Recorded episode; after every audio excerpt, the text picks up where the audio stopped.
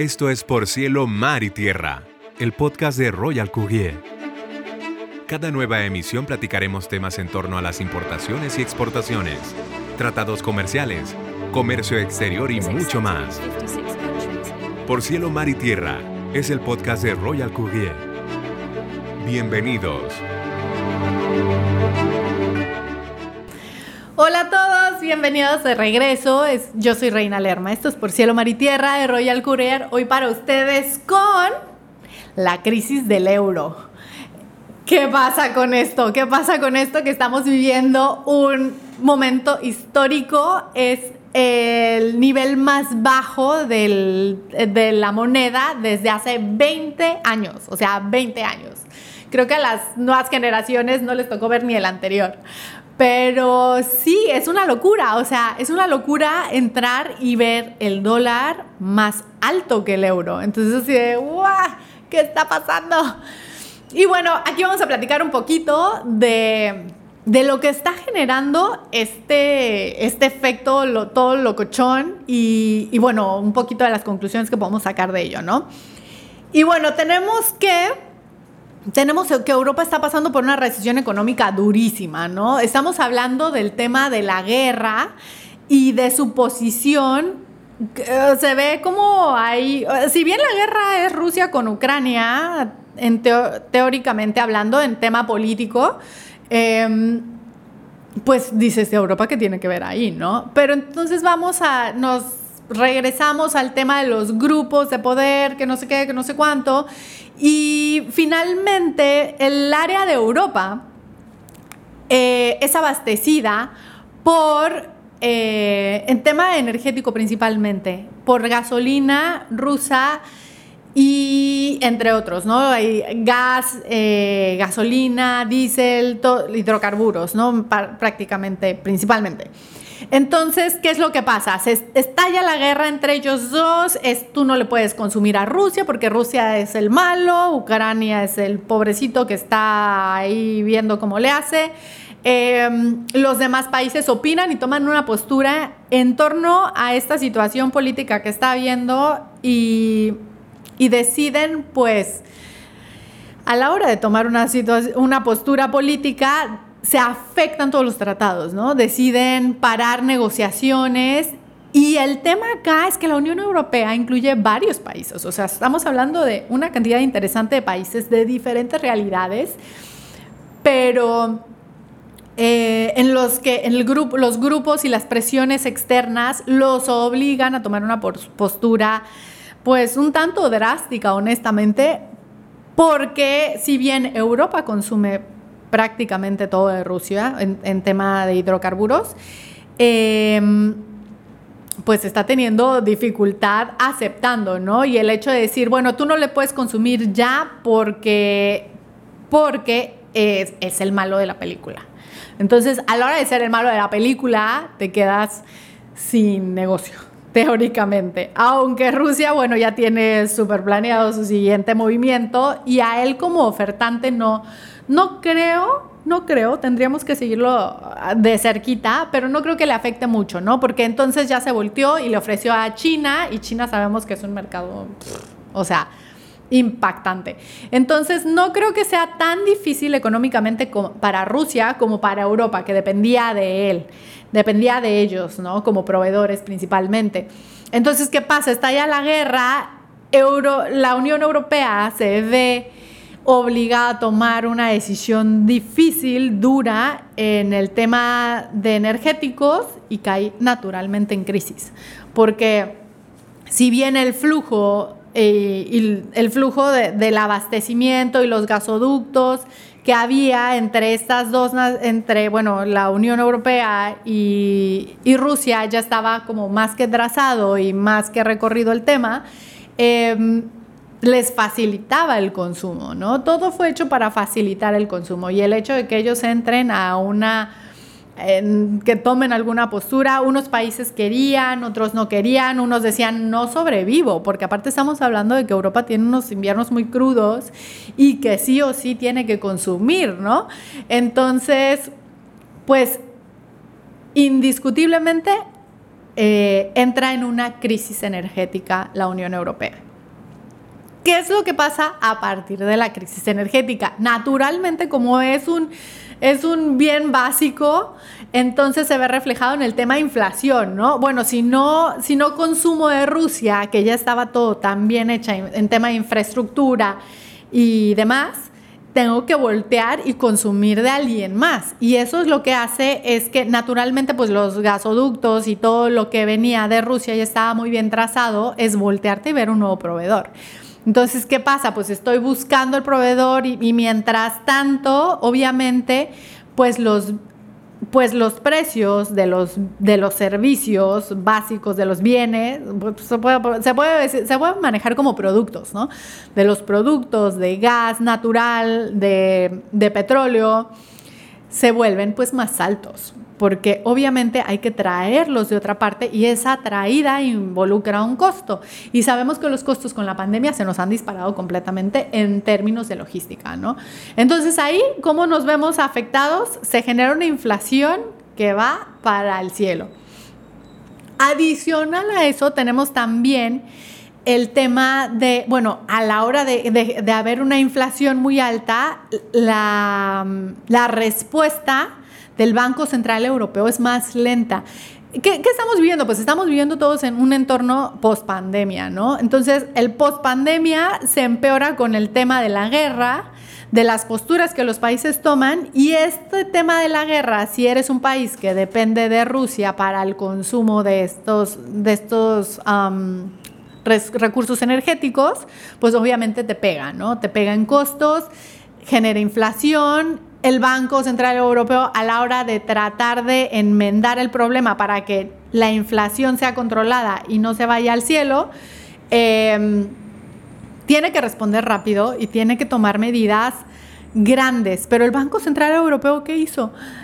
Tomó medidas, digamos, conservadoras. No quiso no quiso sobrecontrolar, porque al final del día ese sobrecontrol de todos estos efectos que está viendo externos solo iban a generar una mayor inflación. ¿Qué fue lo que tenemos de contraparte, ¿no? De nuestra parte en Estados Unidos? Pues la Reserva Federal a la vez eh, aumenta su tasa de intereses. Entonces Estados Unidos se ve como un país más atractivo de momento, dadas las circunstancias, Em, para el tema de inversión extranjera y la inversión se nos va a Estados Unidos. Entonces, todos estos e, fue como un efecto cadenita que se genera a partir de un evento extraordinario como es la guerra. Podríamos verlo como extraordinario, pero también la historia nos dice que ya hemos pasado por este camino. Entonces, que ya hemos pasado por este camino, que la guerra es una manera de solventar la situación y reactivar la economía, pero que también lleva consecuencias. Entonces, en este caso, eh, pues Europa está viviendo una consecuencia de una de una decisión o de una postura que se vio obligado a tomar, que quizá no era lo óptimo para sus necesidades, digamos así, pero pues bueno, eh, está en una situación, en una posición sumamente vulnerable. Creo que todo lo que le está pasando es lo que nos arroja el diferencial del tipo de cambio tan tan grande, ¿no? Siempre había sido el euro y el dólar, ¿no? El euro, obviamente, por ser la moneda de toda una Unión Europea, se mantenía normalmente más estable que el dólar. El comportamiento siempre era superior y estable. Eh, pero dadas todas estas situaciones, pues resultó que se invirtió, que el dólar resultó ser más alto que el euro. Entonces lo vemos, eh, estamos acostumbrados a verlo muy alto, mucho más alto que el dólar, considerablemente hablando.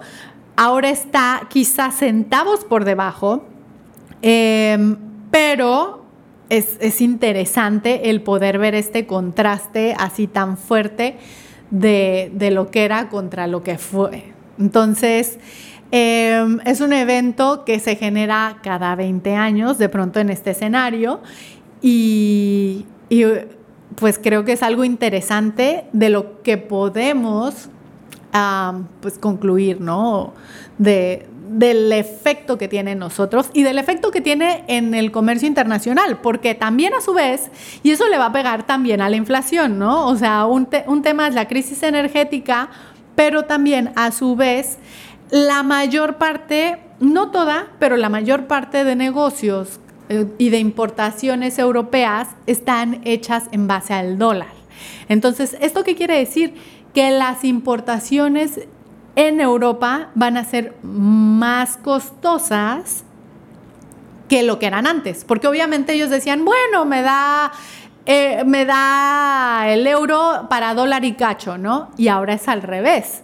Entonces, esto va a hacer que el, importar a Europa, o sea, el que yo Europa importe, tenga que pagar más. sí, o sea, pagando en dólares, naturalmente, tengo que pagar más porque mi moneda está por debajo. Que es un poco el tema que vive México, ¿no? México, normalmente el peso está, bueno, Europa ahí se varía en centavos con el dólar, el euro, ¿no?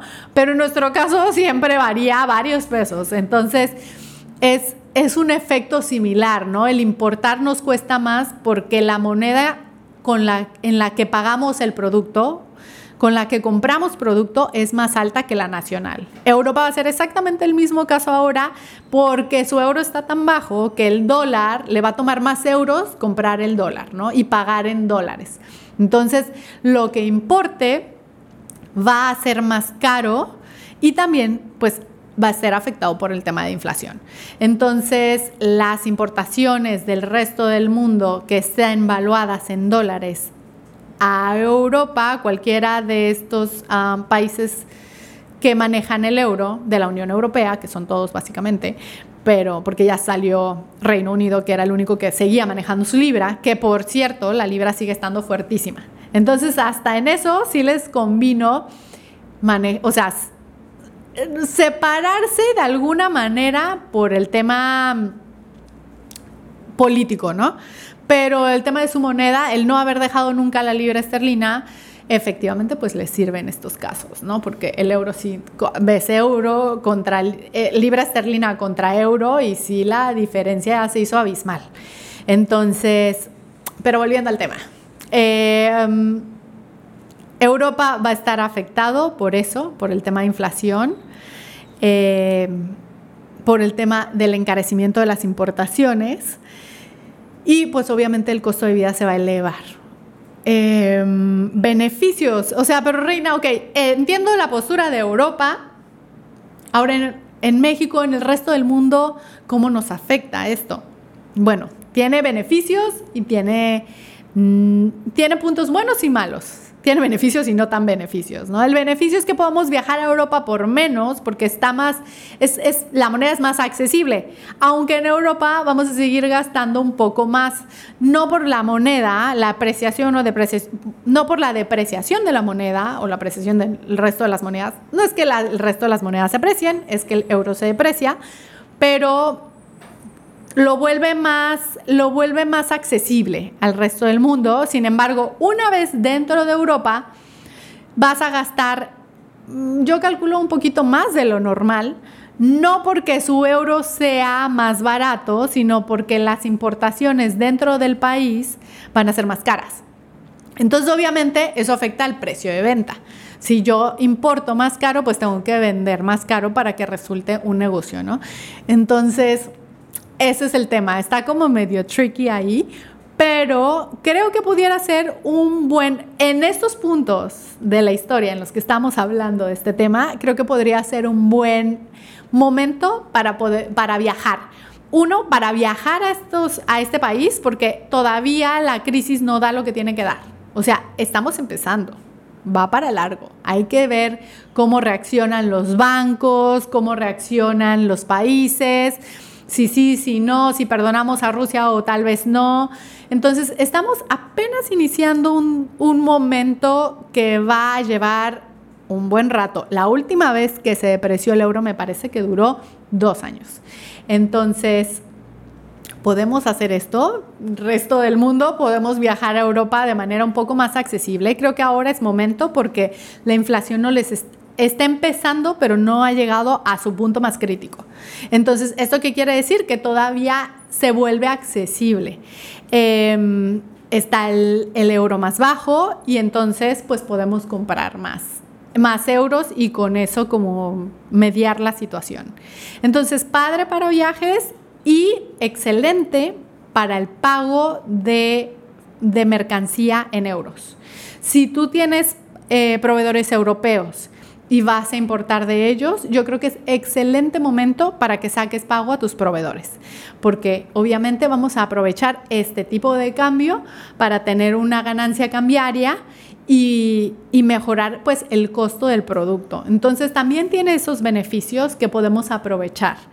Em, en el punto cumbre de la crisis quizá no va a ser posible porque obviamente los productores europeos irán subiendo sus precios. Pero de momento yo creo que es una excelente opción aprovechar esa situación. Eh, eso es todo por hoy. Y los, los invito a que nos acompañen y nos sigan en todas nuestras redes sociales. Estamos por todos lados. Facebook, Insta, tenemos ya TikTok incluso. Eh, platíquenos de qué quieren que hablemos la próxima vez y nos vemos la próxima. yo soy Reina Lerma. Esto es Por Cielo, Mar y Tierra en Royal Courier. Muchísimas gracias y nos vemos pronto. Chao. Por Cielo, Mar y Tierra es el podcast de Royal Courier. Recuerda acompañarnos en cada nueva emisión. Nos escuchamos pronto.